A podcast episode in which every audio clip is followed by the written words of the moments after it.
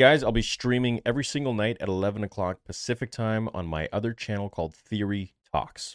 In today's video, we're going to be talking about something that has been debated for a very long time, and that's what if Ahsoka went to Mustafar to talk to Anakin or fight Anakin before Obi-Wan or instead of Obi-Wan. Now, I did a fan fiction on this just a few days ago. It's been animated in Clone Wars style, animated in Clone Wars style action and uh, cartoon. And I'd love for you guys to check it out if you haven't already. But essentially, what I want to say about this, because I think we'll see some sort of iteration in this in the Ahsoka show, or maybe in the World Between Worlds. So the debate amongst fans is that if Ahsoka had gone to Mustafar, then she would have been the one that would be able to turn Anakin back to the light from the dark side, from doing everything he was doing. And in my opinion, you know, we're going to get to it, but in my opinion about Obi Wan, I think that he was probably the worst guy for that moment. And he was fine. You know, Anakin was okay. He was going to actually go with Padme. And he thinks about this in the novel Dark Lord The Rise of Darth Vader. Now, not a canon book, but it did come out during the time of George Lucas. And he's in the Jedi Temple. Vader is in the Jedi Temple after Revenge of the Sith. And he is thinking to himself, if only Obi-Wan hadn't arrived on Mustafar, if only Obi-Wan hadn't shown up, then he would have gone back with Padme. They would have raised their child on Naboo. Now, whether he believes this fully or not doesn't matter. But the fact is that he actually says that. And he actually gives himself a what if scenario if Obi-Wan didn't show up. Now, Obi-Wan, in my opinion, really ruined that moment because for many reasons. For the fact that he was just very set on killing Anakin. Sure, Anakin did a lot of bad things, but he didn't really actually try to talk to Anakin in that moment. And I think Ahsoka would have done that. And don't get carried away. You, you don't know my answer yet about Ahsoka. There is an answer which will, I think, end all the debate. So with Obi Wan, he was like, I will do what I must, blah, blah, blah. There were t- every time Anakin was talking to him and giving him these answers, Obi Wan just kind of said, okay, well, you know what? I'll do what I must.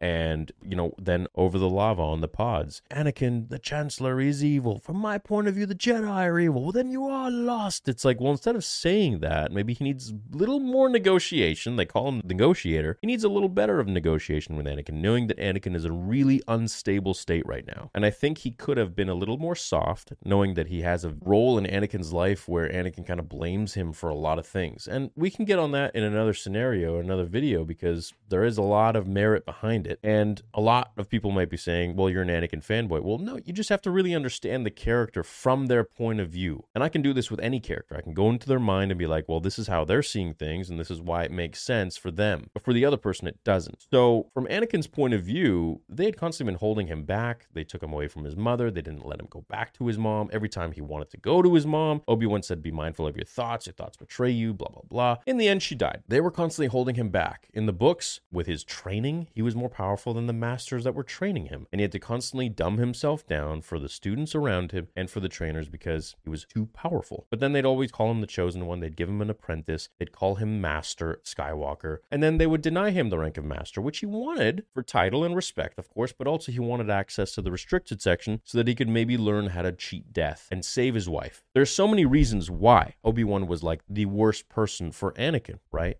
And so that's why I think Anakin could have potentially had a better chance on Mustafar to turn back to the light if Obi Wan maybe talked to him a little bit. He was pretty far gone, for sure. But I think Obi Wan could have been a little more tolerant if he wanted to turn Anakin back. But uh, I'm pretty sure he just wanted to kill him at that point. So let's say Ahsoka went to Mustafar. Here's the answer right here. It wouldn't have worked who went there. It doesn't matter. The only person that could have saved Anakin was Padme, and that got interrupted because of Obi Wan. The reason Ahsoka could not save Anakin, even though she's closer to him, you might think, or whatever, and she might be able to be a little more diplomatic and negotiate with him a little better, a little more soft with him, you know, take his ego out of, the equation, is because he had to. Anakin had to kill her, kill every single Jedi. If he didn't do what must be done, he wouldn't unlock the powers to save Padme. This is what everyone forgets. It's not like he was some crazy tyrant that was doing all of this for fun. He was literally crying on Mustafar. The reason is because he's done all of these atrocious things. He's turned this life from when he was this little boy on Tatooine that wanted to save his mom and be, you know, a space wizard to now slaughtering the younglings and the Jedi and turning his back on his friends and killing everyone, but all in the name of unlocking the true dark side. Because if you do enough horrendous things, this is why Dooku Dooku didn't have yellow Sith eyes. He had them once in the Clone Wars, okay? But he never had them in the movies, and he was never a pure, true Sith. The reason is because he didn't do horrendous things like this, whereas Anakin had to. It's not like he just went to the dark side and was like, well, I'm just going to kill everyone. He had to, man. He had to push it so freaking far to the point where he was breaking on the inside because he knew if he did things that were so evil and dark, then he'd be able to unlock, hopefully, from what Sidious promised him, the power to save the one he loves. So Ahsoka, Obi-Wan doesn't matter. Anakin would have to continue to be in the dark side, otherwise Padme would die. And that's what he thought. So for him, there was no other option. It was just about, hey, if you're in my way of saving Padme, I don't care who you are, you are stopping me from unlocking this dark side power. And the only way to do that is to kill and do these horrible things. Then you are in my way and you are going to die. If you're not with me, then you are my enemy. And so if you understand this, it doesn't matter who was in front of Anakin in that moment. It could have been freaking Sidious. If Sidious was like, hey, I think you're going too too much to the dark side. You can't do this anymore. Anakin then might have been like, uh,